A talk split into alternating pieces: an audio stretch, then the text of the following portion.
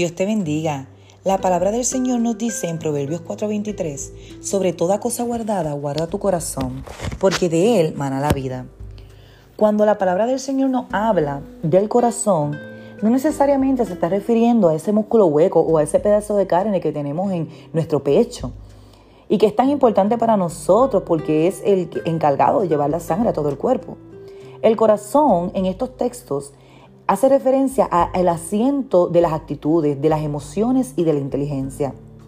Es por esto tan importante examinar cada día nuestras acciones, cómo nos manejamos en nuestro día a día, las actitudes que tenemos ante las circunstancias que se nos presentan en la vida, los pensamientos que permitimos que se apoderen de nosotros y de nuestras emociones y que si nosotros no los llevamos a Cristo nos pueden dañar. Dice la palabra en Jeremías 17 del 9 al 10. Engañoso es el corazón más que todas las cosas y perverso. ¿Quién lo conocerá? Yo Jehová que escudriño la mente, que pruebo el corazón para dar a cada uno según su camino, según el fruto de sus obras. La misma palabra nos advierte que podemos ser engañados por el corazón. Nos advierte aún más, nos dice que es perverso, o sea, que puede obrar con maldad. Ante cualquier situación nosotros tenemos que pensar y tener mucho cuidado de cómo nosotros reaccionamos cuáles son esas actitudes que, nosotros tenemos, qué emociones o pensamientos tenemos ante esto. Porque si permitimos que estas malas actitudes o estos malos pensamientos nos gobiernen y dominen nuestra vida, nos puede dañar y puede traer consecuencias muy serias a nuestras vidas. Si nosotros obramos mal o con maldad, no podemos esperar recibir lo mejor de, las personas a las que le hacemos mal. Todos obramos de acuerdo a lo que hay en nuestro corazón. Hoy te pregunto, ¿qué hay en tu corazón? ¿De qué lo has llenado a través de los años? Dice la palabra de Dios que Dios mismo escudriña nuestra mente y prueba el corazón para darnos a cada uno según el fruto de lo que nosotros hemos hecho en la vida. Cuando obramos de la manera correcta y con justicia ante la adversidad, recibiremos el respaldo y la bendición de Dios. La palabra nos dice en Proverbios 27, 19, en el agua se refleja el rostro y en el corazón se refleja a la persona. ¿Qué están viendo los que te rodean en ti? Nuestro corazón siempre debe de reflejar lo mejor de nosotros. Esas buenas acciones, esas buenas actitudes, eh, que de nuestra boca siempre eh, salga una palabra de edificación, una palabra de vida, pero sobre todo que los demás puedan ver en nosotros el amor de Cristo. Pidámosles al Señor, como dice en su palabra en el Salmo 51.10, que cree en nosotros un corazón limpio y que renueve la firmeza de nuestro espíritu. Examinarnos es una opción bien importante y reconocer que dentro de nuestra humanidad estamos propensos a fallar y a pecar, pero que también tenemos que reaccionar y arrepentirnos a tiempo. Pidámosles a Dios que cree en nosotros ese corazón limpio, ese corazón agradable, a Él, que día a día podamos mostrar los frutos del Espíritu Santo.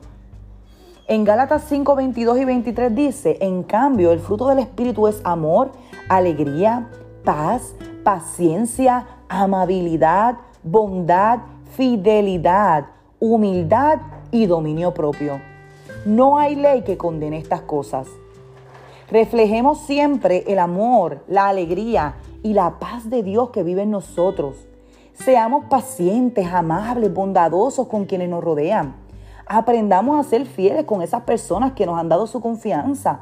Pero sobre todo, aprendamos a serle fiel a Dios y que siempre podamos ser humildes y que podamos reconocer si hemos fallado y que tomemos dominio y control de esas fallas que a través, a través de Cristo. Que de nosotros siempre emane las buenas acciones que habitan en nuestro corazón. Cuando nosotros combatimos todo mal con el amor y los frutos que Dios ha depositado en nosotros, contra esto no hay ley, contra esto no hay nada que pueda pueda ir, ¿verdad? En contra de lo que Dios ya ha dicho. La palabra nos brinda todas las herramientas necesarias para poder luchar con nuestra naturaleza pecaminosa. Que no es fácil, sí lo sé, Pero cuando nosotros le entregamos a Cristo con sinceridad de corazón lo que nos está deteniendo, esto no, nos impulsa a ser mejores. Cuando nosotros les entregamos al Señor esos impulsos que son tan difíciles de controlar, Él en su infinito amor y misericordia inclina su oído y acude ante nuestro clamor y nos guía para poder hacer lo correcto, para poder tomar las mejores decisiones, para decir la palabra correcta en el momento correcto y para obrar con firmeza y amor ante, ante cualquier mal que venga a nuestras vidas. Así que cualquier sea la situación que tú estés, eh, eh, estés pasando, entrégale al Señor. Permite que los frutos del Espíritu Santo obren en tu vida y así tú puedas dar lo mejor de ti a los que te rodean sea tu familia, sea tus hijos, sea tu esposo, sea el vecino, en el trabajo, donde sea, que los demás puedan ver que Cristo vive en ti. Amado Dios y Padre Celestial, te damos gracias, Padre, por esta oportunidad que tú nos das, Padre, de compartir tu palabra, Dios. Yo te pido por cada vida que esté escuchando esta palabra, Señor.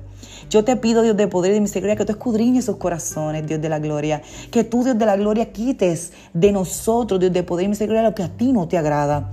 Que tú, Dios de la gloria, pongas, deposites en nosotros los frutos de tu espíritu. Que ante cualquier adversidad nosotros podamos obrar con bien, Dios de la gloria. Que podamos obrar de manera que demos testimonio de que tú vives en nuestras vidas.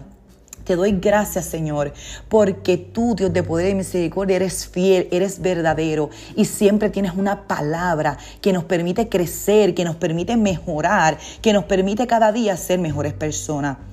Bendice a cada vida que está escuchando esta palabra en el nombre poderoso de Jesús. Amén. Dios te bendiga. Te habló Keila Maldonado. Un abrazo.